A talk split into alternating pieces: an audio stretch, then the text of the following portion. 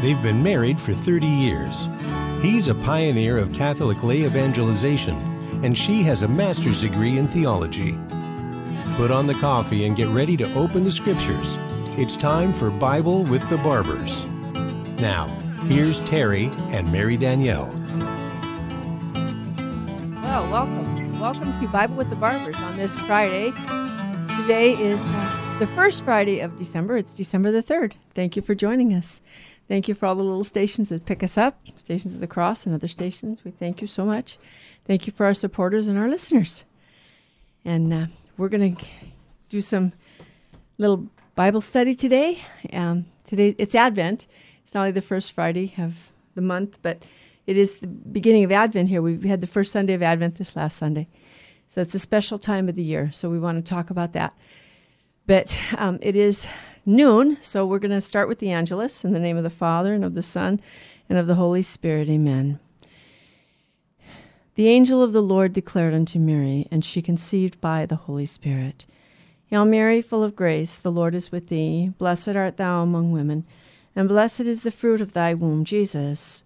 Holy Mary, Mother of God, pray for us sinners, now and at the hour of our death. Amen. Behold the handmaid of the Lord be it done to me according to thy word. Hail Mary, full of grace, the Lord is with thee. Blessed art thou among women, and blessed is the fruit of thy womb, Jesus. Holy Mary, Mother of God, pray for us sinners, now and at the hour of our death. Amen. And the Word was made flesh and dwelt among us. Hail Mary, full of grace, the Lord is with thee. Blessed art thou among women, and blessed is the fruit of thy womb, Jesus. Holy Mary, Mother of God, pray for us sinners, now and at the hour of our death. Amen. Pray for us, O most holy Mother of God, that we may be made worthy of the promises of Christ. Let us pray, pour forth, we beseech you, O Lord, thy grace into our hearts, that we to whom the incarnation of Christ thy Son was made known by the message of an angel, may by his passion and cross be brought to the glory of his resurrection through the same Christ our Lord. Amen. Welcome. Welcome to Bible with the Barbers. And I had on my title here today for the show is uh, Maranatha or Maranatha. and it was interesting. I'd never really thought about it myself until I'm doing a Bible study on Tuesday nights here at the Sacred Heart Chapel in downtown Covina at 381 West Center Street. And um, we're, we're reading through the Catechism of the Catholic Church. We're studying the Catechism. The Catechism of Catholic Church is very all Catholic teaching is rooted in Scripture, but not not not Scripture isn't the only place the Catholic teaching comes from, because the divine revelation that Jesus Christ left to His Church isn't all contained in Scripture, and that's made evident in Scripture. St. Paul writes to Timothy, he writes in his one of his letters, I believe it might be to the letter to the Timothy, he says, Hold fast to what I have handed on to you by word of mouth or in writing. So there were things that were handed on, particularly the sacred liturgy of the church was handed on by word of mouth and by action. So everything isn't written in Scripture. And as a matter of fact, Scripture says that. John the Apostle says at the end of his gospel, if everything that Jesus said and did was written, I'm, I'm sure the whole world could not contain the books it would take. Now, um, you think, oh, well, that was that. That's just what do you call poetic license or hyperbole or, well, really, it's been two thousand years, and we're still trying to understand the fullness of the revelation of God made to us in Jesus Christ, that God Himself became man. And that's, we're in the season of Advent, and this means Advent, waiting, the coming, the coming of the Lord. And we're waiting for the coming of the Lord. And so, as we're reading through the Catechism, paragraph 551, it says, um, it's talking about the title Lord and why Jesus gets this title. Christian prayer is characterized by the title Lord, whether in the invitation to prayer, the Lord be with you, its conclusion, through Christ our Lord, or the exclamation full of trust and hope, Maran, Maranatha, Maranatha, our Lord come, or Maranatha, come Lord, Amen, come Lord Jesus. And um, that that exclamation, Amen, come Lord Jesus, You have that in 1 Corinthians 16 22 and in Revelations 22 20. And so we're looking here at this is it Maranatha or Maranatha? And it's funny because up, up until recently, I had all, only heard it said Maranatha. So I didn't realize there was another way to pronounce it. It turns out that um, Maranatha, Maranatha is, a, is an Aramaic word. It's not a Greek word. So when you look it up in the Greek New Testament, that, that the um, the word Maranatha is not there, it, but it's the it's the um, the um, thank you Aramaic. Okay, so it's an Aramaic expression. So what do we have here in Revelations? We have in Revelations 22, you have this epilogue and benediction. John has had this tremendous vision, these revelations from God.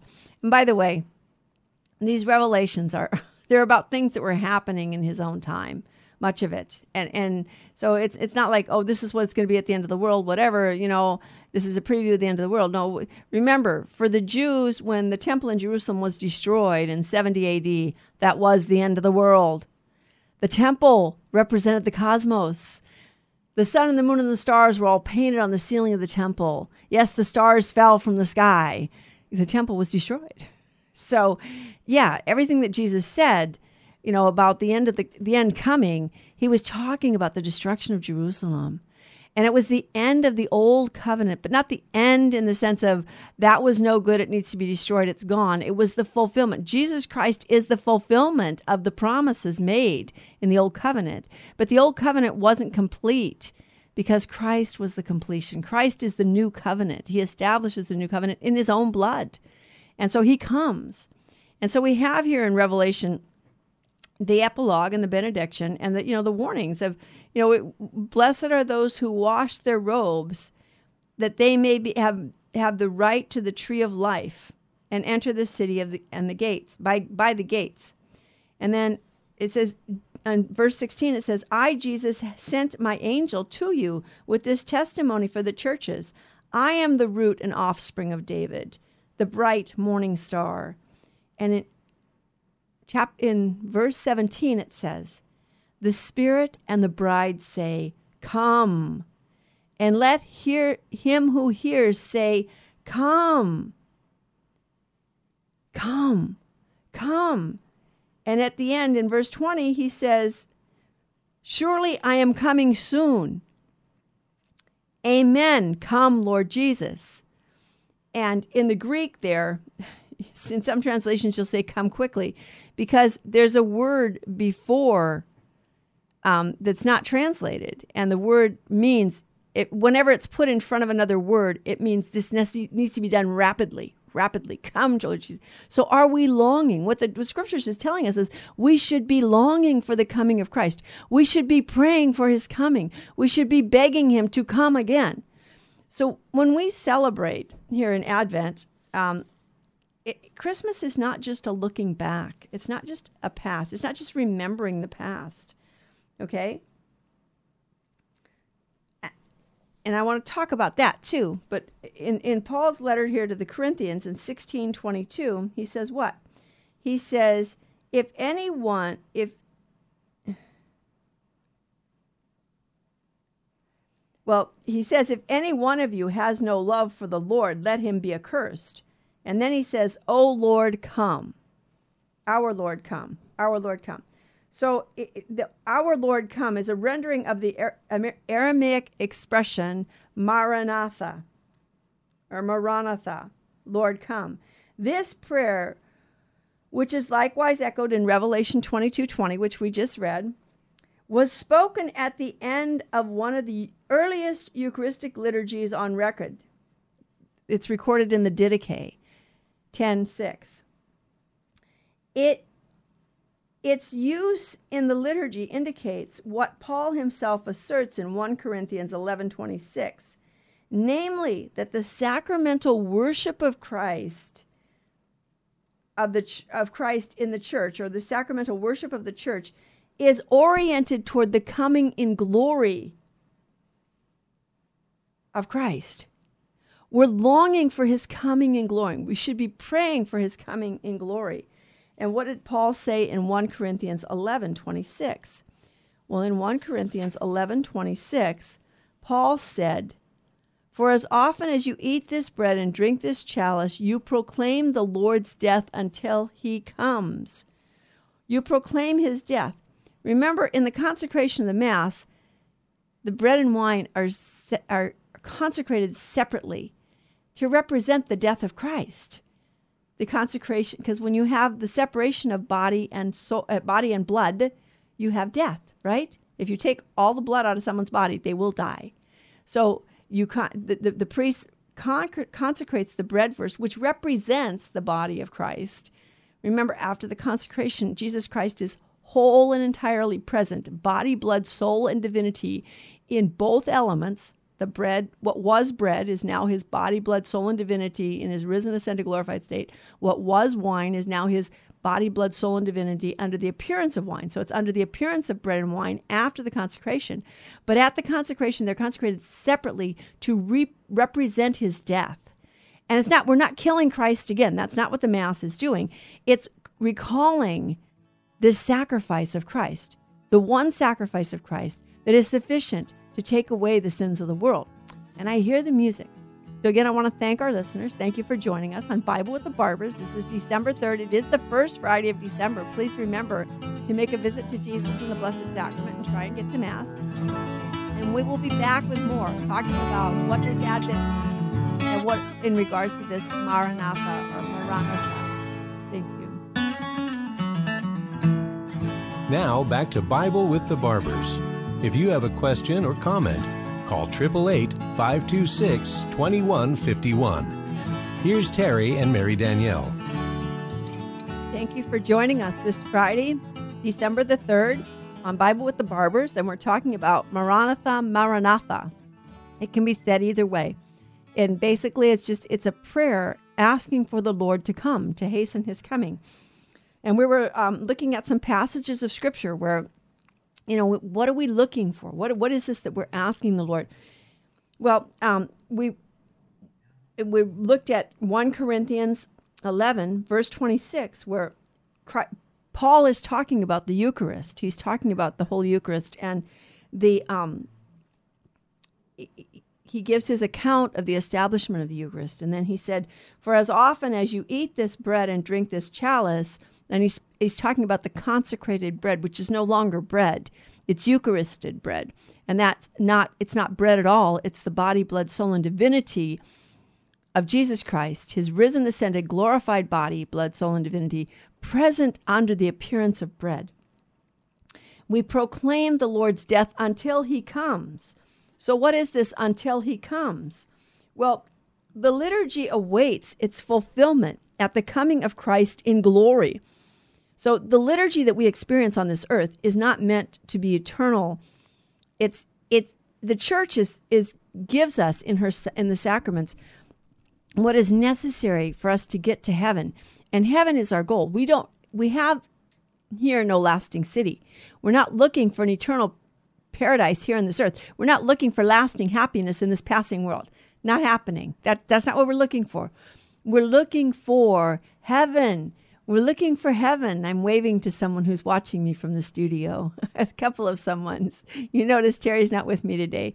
He has our grandson. Yeah, and he's watching us. He's happy boy. So we have this anticipation. We should be anticipating and praying for his second coming. We should be praying for this. And by the way, we should be sacrificing and, and making um, you know efforts to bring about his kingdom by being closer to him and allowing God to make us holy. I, I was talking to um, a priest and he was talking about you know the ancient Greeks and even Socrates. Socrates who didn't have faith and he didn't have the grace that we have. He was a pagan. And yet, Socrates lived a life of tremendous discipline and self restraint and, and self control simply because he wanted to come to know God. And he understood. Just through the use of his human reason, he came to understand that unless he lived a mortified, disciplined life where he controlled the passions of his body and made them subject to the desire of his mind to know the one who created everything. He wanted to know God. And so he told the Greeks, He said, You say I'm impious because I say there is one God and he transcends us. And that in order for us to know him, we have to live a disciplined, mortified life and we have to be virtuous. The truth of the matter is, you Greeks, you're impious because you don't want to live a disciplined, mortified life. You want to live an immoral life. And because you want to do that, you create gods who are far immoral, more immoral than you are to justify your immorality. And he was a pagan. And so he realized that somehow, if you were going to come to know God, you have to live by a certain, and it's written, God said, He said, I will write my law in their hearts. So when God makes every person, He makes us, we know the natural, we can know the natural law with the light of our human reason, without the light of faith. There are certain things we can't know fully. And we get we get fooled by the enemy. We do have an enemy, by the way. As I remember my brother Joe used to say, he said, You know, I don't believe in conspiracy theories. There's only one conspiracy that I'm aware of, and that is that we have an enemy, the devil, and he has this conspiracy to get us all to hell. so we want Christ, and we need to pray every day and stay close to Christ. And this is Socrates wanted God, and he wanted to know God. And because of that, he denied himself all kinds of pleasures, and especially illicit pleasures in order to be able to have his mind free to be able to know God. It's amazing. And, and so it's like if this pagan could do this in his pagan society, he went to his death for this. They killed him for it. Hey, you know what? He will receive from God the reward that God will grant him. But all of that comes, all of that grace comes through Christ. So we have we have here this desire for the coming of Christ. And we should he's going to return as the judge. Okay, but in a certain sense, he already does. Because what does St. Paul say here? He says that if we eat the body and blood of the Lord without discerning it, we drink judgment unto ourselves. So his very presence in the Eucharist is a judgment upon us. Are we worthy and are we examining ourselves and eating the flesh and blood of our Lord in the Eucharist worthily? Well, what does that mean? Am I conscious of having commit a mortal sin? Have I willfully broke the law of God in such a manner that it's mortal sin. And, and to willfully, out of contempt for the law, break any of the Ten Commandments.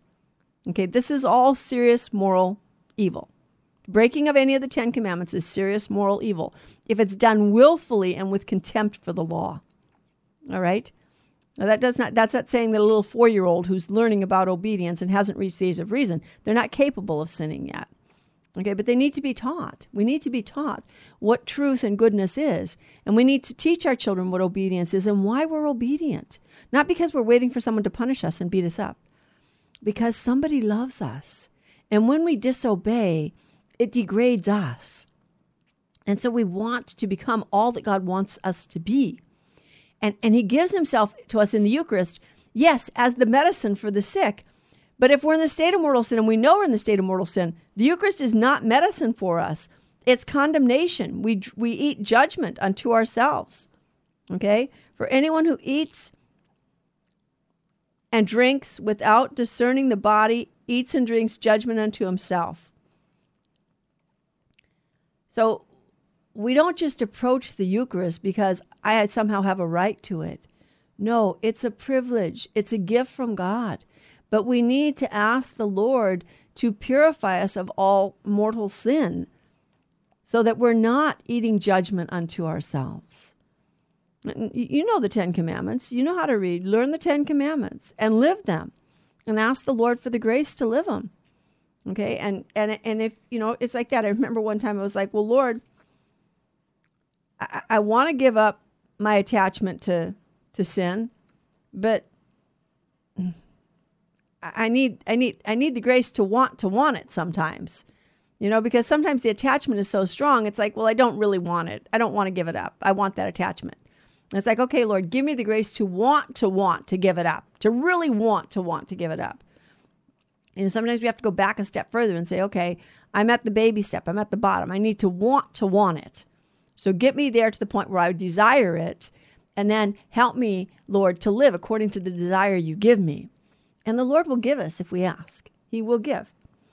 And so we pray for the Lord's coming. We want to hasten his coming by living according to his law. And by that, of course, is what? Love the Lord your God first and above all things with your whole heart, mind, soul, and strength and will, and to love your neighbor as yourself. And Jesus took that up a step. Love your love one another as I have loved you. So we have to show this love in charity toward our neighbor. And so the church is telling us that we should be longing for the coming of Christ. We should be eagerly longing, okay? And even though Christ is already present in his church, Christ's reign is nevertheless yet, excuse me, Christ's reign is nevertheless yet to be fulfilled. There's still a fulfillment that's coming with power and great glory by the king's return to the earth. This reign is still under attack by the evil power, even though they have been defeated definitively by Christ's Passover. And these have all kinds of scripture references here. You know, that Christ returned to the earth, Luke 21 27 and Matthew 25 31. And then we want Christ, um, that the, the, the powers of evil are definitively defeated by Christ's Passover. That's Second Thessalonians 2 7. Until everything is subject to him, until there be realized a new heavens and a new earth in which justice dwells. The Pilgrim Church, in her sacraments and institutions, which belong to this present age, carries the mark of this world, which will pass away, and she herself takes her place among the creatures which groan and travail, yet, yet, and wait the revelation of the sons of God. You should recognize that. 2 Peter 3:13, Romans 8:19 to 22, 1 Corinthians 15:28. So we groan in travail and we're waiting the revelation of the sons of God. The whole world. The whole world. We're waiting for that moment for Christ to return in his glory. In his glory. This is why Christians pray above all in the Eucharist, to hasten Christ's return by saying to him, Maranatha, our Lord, come. We desire him to come. And at this Advent time, we're not looking for him to come again as a little baby. But that, that's important for us to recognize the humility of our God, that he did come to us as a little baby, and then to accept every child that God creates as a gift and as a, an image of Christ Himself. So that we don't despise any children, no matter how small they are, no matter the circumstances of their conception. Every child is a gift from God. Children are a blessing from the Lord a gift, the fruit of the womb, like the arrows in the quiver of a warrior. Oh, the happiness of the man who has filled his quiver with these arrows. He will have no cause for shame when he disputes with his foes in the gateway. See Psalm 127. Every child is a gift, and children are always and only and everywhere in Scripture spoken of as a gift. Children are gifts from God, and they are images of Christ. Now, it's interesting in the passage of Luke where the women are bringing their children to Jesus and the apostles are trying to push them away. Oh, Jesus is tired. He doesn't have time for the children. Take them away. And Jesus rebukes them. But the word that he, and Jesus says to them, let the little children come to me, for such as these belong the kingdom of heaven. Okay? And no one can enter the kingdom of heaven unless he turns and becomes like a little child. And Jesus blesses the children. But Luke uses in, in that passage in Luke, he uses the word for child, the same word that he used in the infancy narrative when he refers to Jesus in the manger. So every child we see, we should see Jesus in that child. We should see Jesus in every little child that we see. This is what Christ is telling us. And this is what the evangelist Luke is telling us that Jesus meant. He means for us to see him in every single child. We should welcome every child. We need to protect the gift of life. From the first moment of its conception to the moment of its natural death, life is a gift from God, and we have no right to take it away. We have to protect life. Well, there's that music again. Seems like I'm always having to take a break around here. Thank you for joining us. We'll be back with more on Bible with the Barbers, talking about the coming of our Lord and longing for his coming.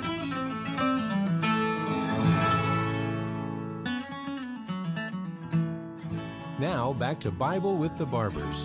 If you have a question or comment, call 888 526 2151. Here's Terry and Mary Danielle. Welcome, welcome back to Bible with the Barbers.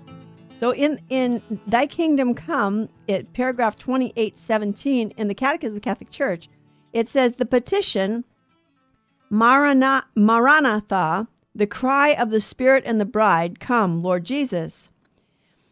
Even if it had not been prescribed for us to pray for the coming of the kingdom, and it is prescribed, right? What do we pray in the Our Father? Thy kingdom come. We need to pay attention to the prayers we pray. We can learn from them. God is teaching us through the prayer, especially through the Our Father, because God Himself is the one who, who taught it to us. We would willingly have brought forth this speech, eager to embrace our hope. In indignation, the souls of the martyrs under the altar cry out to the Lord, O sovereign Lord, holy and true, how long before you judge and avenge our blood on those who dwell on the earth? Remember that's in the book of Revelation? yeah. The souls under the altar are crying out, How long, O Lord? How long? Revelation 6 9. For their retribution is ordained for the end of the world. Indeed, as soon as possible, Lord, may your kingdom come. So we're longing for the kingdom of the Lord to come. We're longing for his kingdom to come. And by the way, this is a lot of what Advent is about. It's not just a looking back, a nostalgia about the birth of Christ, although there is so much mystery and so much humility in there. The humility of our God. Though he was in the form of God, Jesus did not deem equality with God a thing to be grasped, but rather he emptied himself and took the form of a slave, right? Second Thessalonians, correct? Or is it First Thessalonians? Probably First Thessalonians.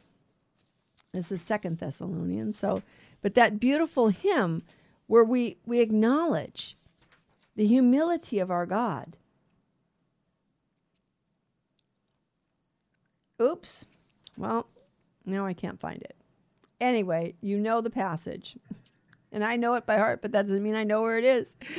And as, as, as one of the authors of the New Testament says, somewhere in Scripture it says, though he was in the form of God, Jesus did not deem equality with God a thing to be grasped, but rather he emptied himself and took the form of a slave.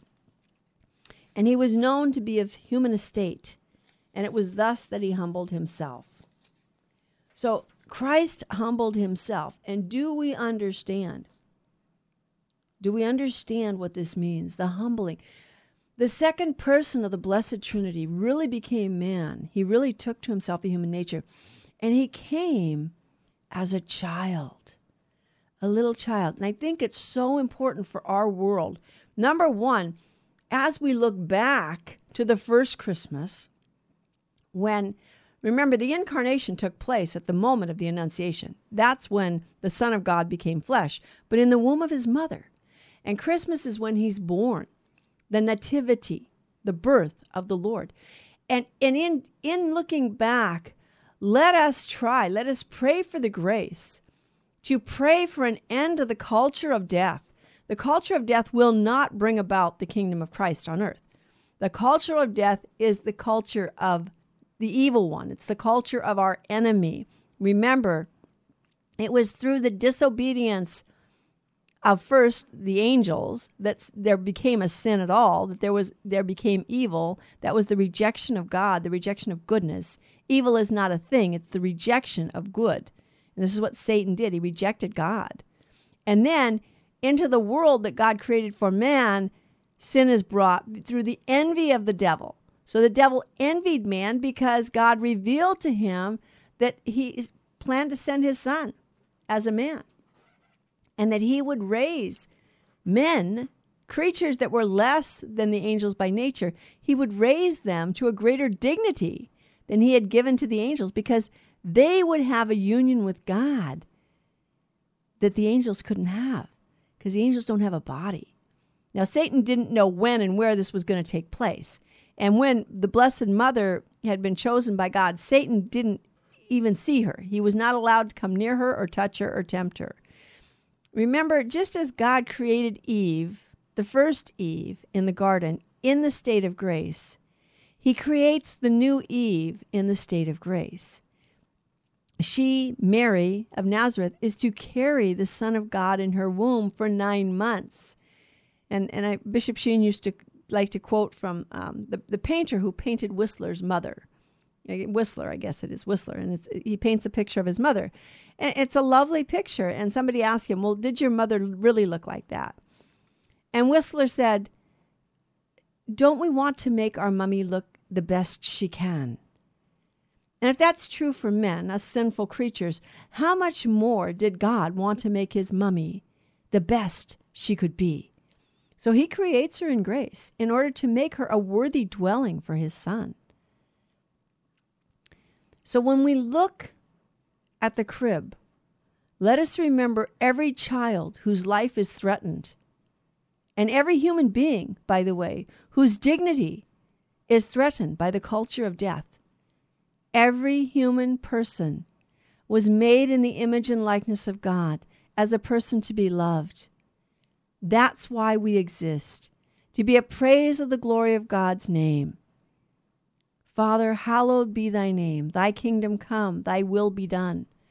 So we pray for the coming of his kingdom. And as we look back on the babe at Bethlehem, we need to look at our present time and the times we live in and say to the Lord, Lord, we live in a time that despises you. We live in a time that doesn't want to welcome you, especially not in the form of a child. Help us to open our hearts to the children. Help us to fight through prayer and fasting and whatever legal means we can to protect all life. And it's not just the life of the innocent little children who is, which is threatened now. Now it's the life of anyone whom society de- deems uh, less than desirable. Okay? This has happened before in human history. And as Christians, we need to stand against that. We need to stand against that culture of death that sees human beings as just objects to be discarded and rejected. You know, any form of sin, remember Christ says, he who sins is a slave of sin. And no slave has a permanent place in the Father's house. So we pray for the freedom of the children of God, that we live free of sin, and that we welcome Christ into our hearts, and particularly by embracing the little children. And we need we have a lot of growing to do in the Catholic Church in this in this manner because children need to be welcomed at mass. Children need to be welcomed in church. You know, if a little child is making a little noise at church, don't look at their parents with those daggers in your eyes saying, Get that kid out of here. He's making noise. My mother had a beautiful story she had back in Minnesota, out in the country. My mom and dad were on a farm. They had quite a few little children, I think four or five little children.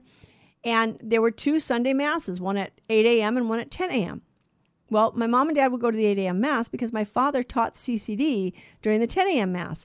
But my parents didn't have two cars. So my mom would stay in town for Mass and she would go to the second Mass. And sometimes that was rather difficult because sometimes the little babies, you know, that's a long time for a little baby. And, and um, in those days, you fasted from midnight the night before, and there was no exception for nursing mothers or pregnant mothers. So it was rather difficult for my mother, too. And so one particular Sunday, it was the middle of the sermon, and the baby was getting so fussy.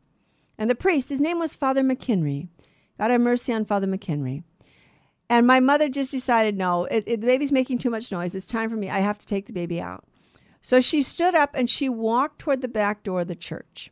And Father just continued his sermon until she put her hand on that door to open it. And then he said, Stop. Don't you take that baby out of this church. And my mother turned around and looked, and he said, That baby is preaching a better sermon than I will ever preach. And then he interpreted for the congregation the sermon that child was preaching. The sermon of love, of self giving love, of love that's willing to sacrifice itself, of sacrificial love.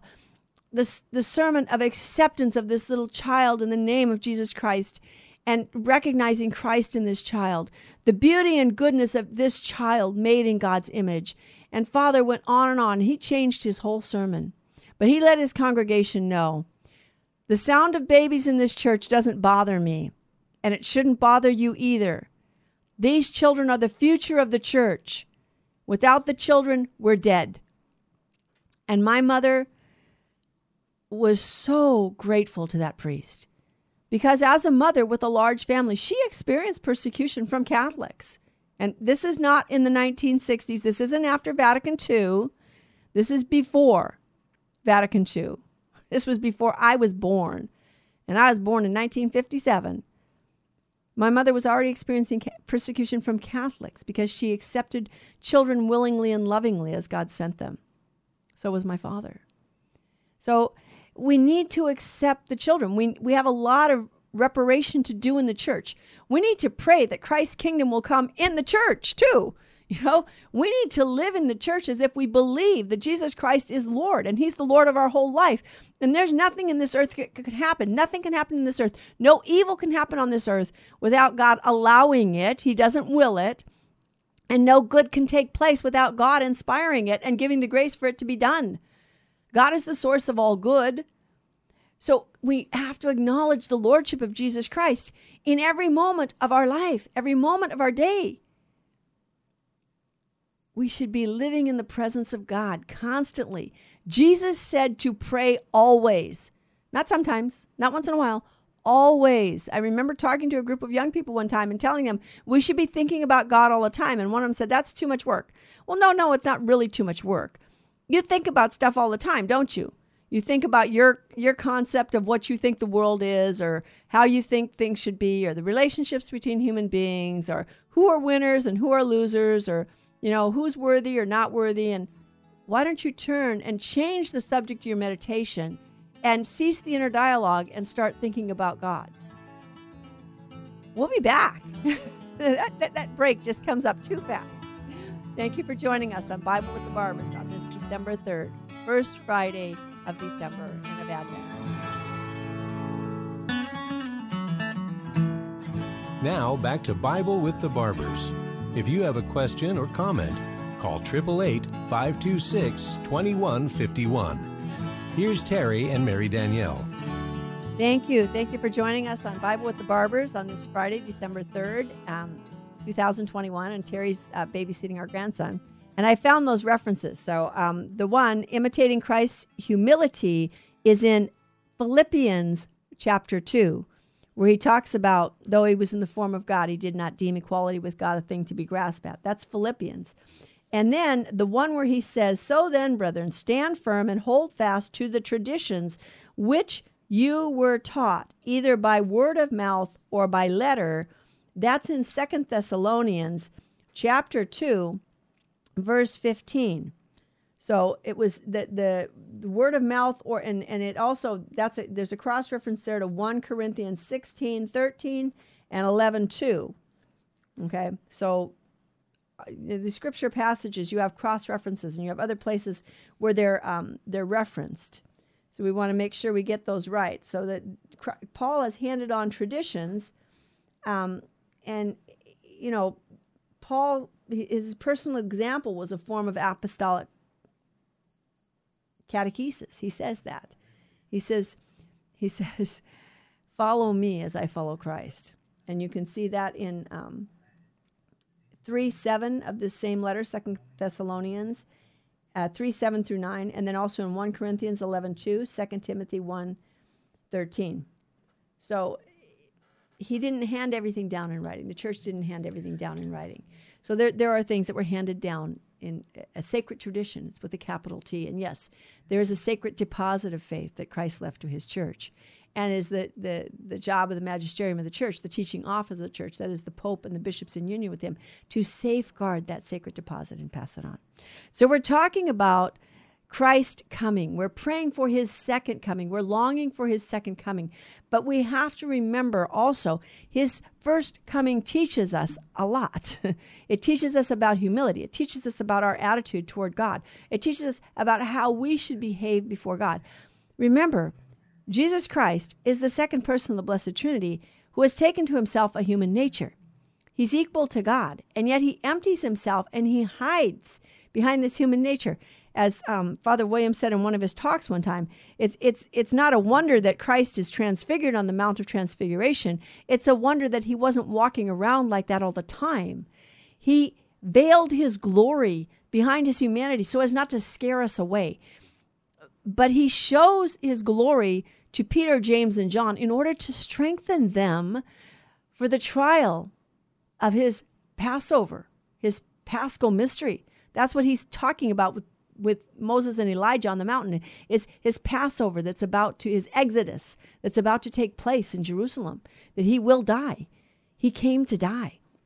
So when you look at this little baby in the crib on Christmas, remember, he became a child and took to himself human flesh so that he could suffer in his flesh in order to make reparation for the sins of the world. He came to free us from sin and death. He didn't come to say, Oh, it's okay. I will just cover over your sins and pretend like they don't exist. No, God is God. God can't do that. I mean, you know, God can do anything they say. Well, yeah, but God cannot not be God, right? And, and, and so, it, and, and He can't create evil, uh, and he, God can only make good. So if there's evil around, it, it came because of sin, because we give in to sin. God didn't make sin and he didn't make any form of sin.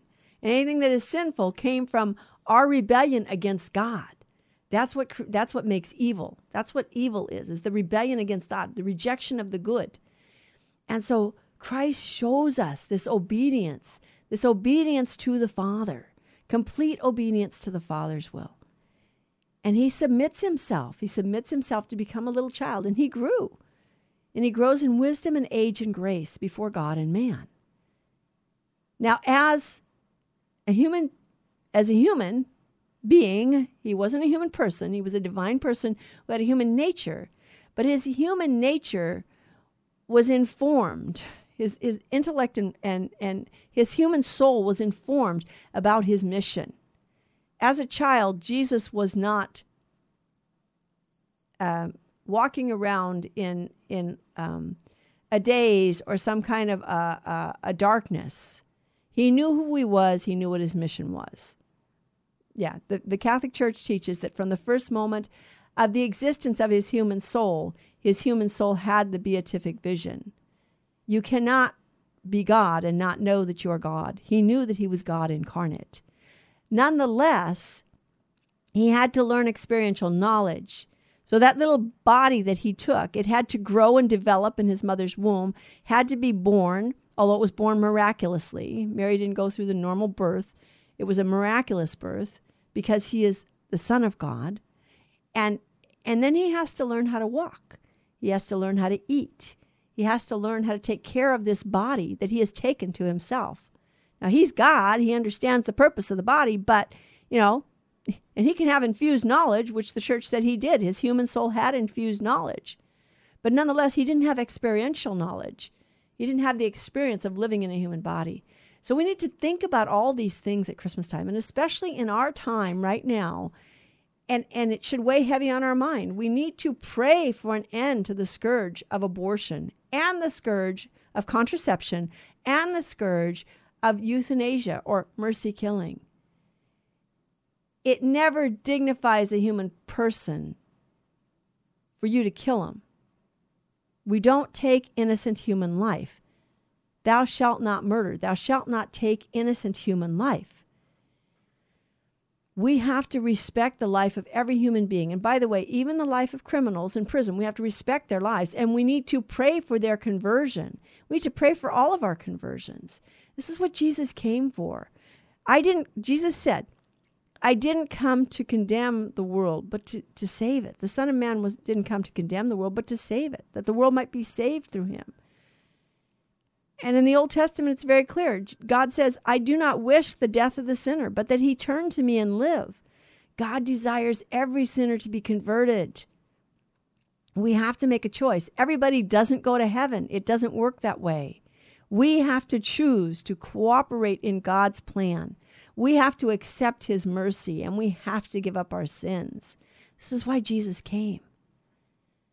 So we want to long for the coming of the Lord Maranatha or Maranatha, either way, our Lord come or come, Lord come. Come quickly, Lord Jesus, come. Come quickly. Come now, we need you. Lord, we need your grace and your mercy. We've lost sight of you. We don't know you anymore. We deceive ourselves into believing that if we just live in this this passing world and have material things, we're going to be happy and that's enough for us. But God, you made us for yourself, as St. Augustine said. Lord, you have made us for yourself, and our hearts are restless until they rest in thee. We will never find full happiness in this earth because we weren't made for this earth. We're made for union with God. We were made to be united with God for all eternity, and this is why God became man. He recapitulates all of creation in himself because he takes to himself a real created nature. He really became a human being, not a human person. He's a divine person who takes to himself a human nature. And by doing so, he gathers up all of creation into himself and brings it back to the Father. That's what's in Thessalonians, is the recapitulation of all things in Christ. Or was it Colossians? Oh, I did again. I don't have another break to check it out. but we got the first ones, okay? The, the, the, the, the humility of Christ is in Philippians and, and um, the others in Second Thessalonians, where Paul talks about hold fast to what I have handed on to you, whether by word of mouth or in writing. It's not just by word of mouth, but also in writing that, that the, the gospel is handed on to us. But we need to live that gospel. We need to live it fully, and we need to strive daily to do that. Jesus tells us to pray always. So we should pray. Remember, all every prayer, he said when he said when he taught us the Our Father, he didn't say this is the only prayer you can pray. He said when you pray, pray like this. Father in heaven, hallowed be thy name. Thy kingdom come, thy will be done. So we should first petition God that his name be glorified in us that his kingdom would come and his will be done, that we would cooperate in that plan. And then he then we pray for our needs. Give us this day our daily bread.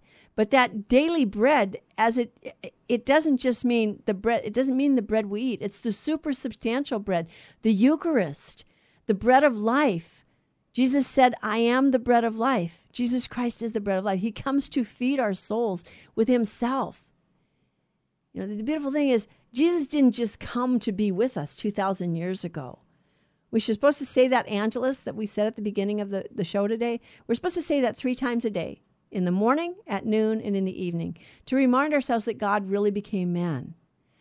And the Word became flesh and dwelt among us. But He didn't just dwell among us in the past, He remains with us. He remains with us by grace, but He also remains with us in the Eucharist. He is really Eucharistically present. Body, blood, soul, and divinity, the physical reality of Christ, his risen, ascended, glorified body, blood, soul, and divinity, is present in the Eucharist under this species of bread and wine. Species, the appearance of. He is still with us. He still remains Emmanuel, God with us. What nation has God so close to us? It so close to it as our God is to us. God wants to draw us into union with Himself, into friendship, into communion with Himself. That's why He comes at Christmas. And that's why He came as a little baby. So we wouldn't be afraid of Him. And unfortunately, in our world, we've allowed ourselves to become afraid of little children. It's like, oh my gosh, who would want a baby? That's a burden. That's so much sacrifice. That's so much that sermon that Father McHenry preached about self giving love, self sacrificing love, love that sacrifices itself to the point of death if necessary in order to save the beloved, to do what is good for the beloved. Maranatha, Maranatha, our Lord come, come, Lord Jesus come. Come quickly, Lord Jesus come. Let us pray during this Advent for the quick coming of our Lord Jesus, that He will come, that He will come into each one of our hearts and transform us into living images of Himself. And then by doing so, that He will transform the world and make it into His kingdom. But again, we're not looking for a permanent kingdom on this earth. We're looking for the kingdom of heaven. So we want to get to heaven. Jesus, if I'm not in the state of grace, put me in the state of grace. And if I'm in the state of grace, keep me there. And please grant me the grace of final perseverance. Thank you so much for joining us on Bible with the Barbers on this Friday, December 3rd. Thank you for listening. Thank you for your support. Thank you, those who pray for us and offer your sufferings for us. Remember the Spiritual Warfare Conference coming up in, in January 2022. You can sign up for that. And thank you, those who have asked us to pray for them. We do pray for you and we lift up your prayers. May God richly reward you and bless you. Maranatha, come, Lord Jesus.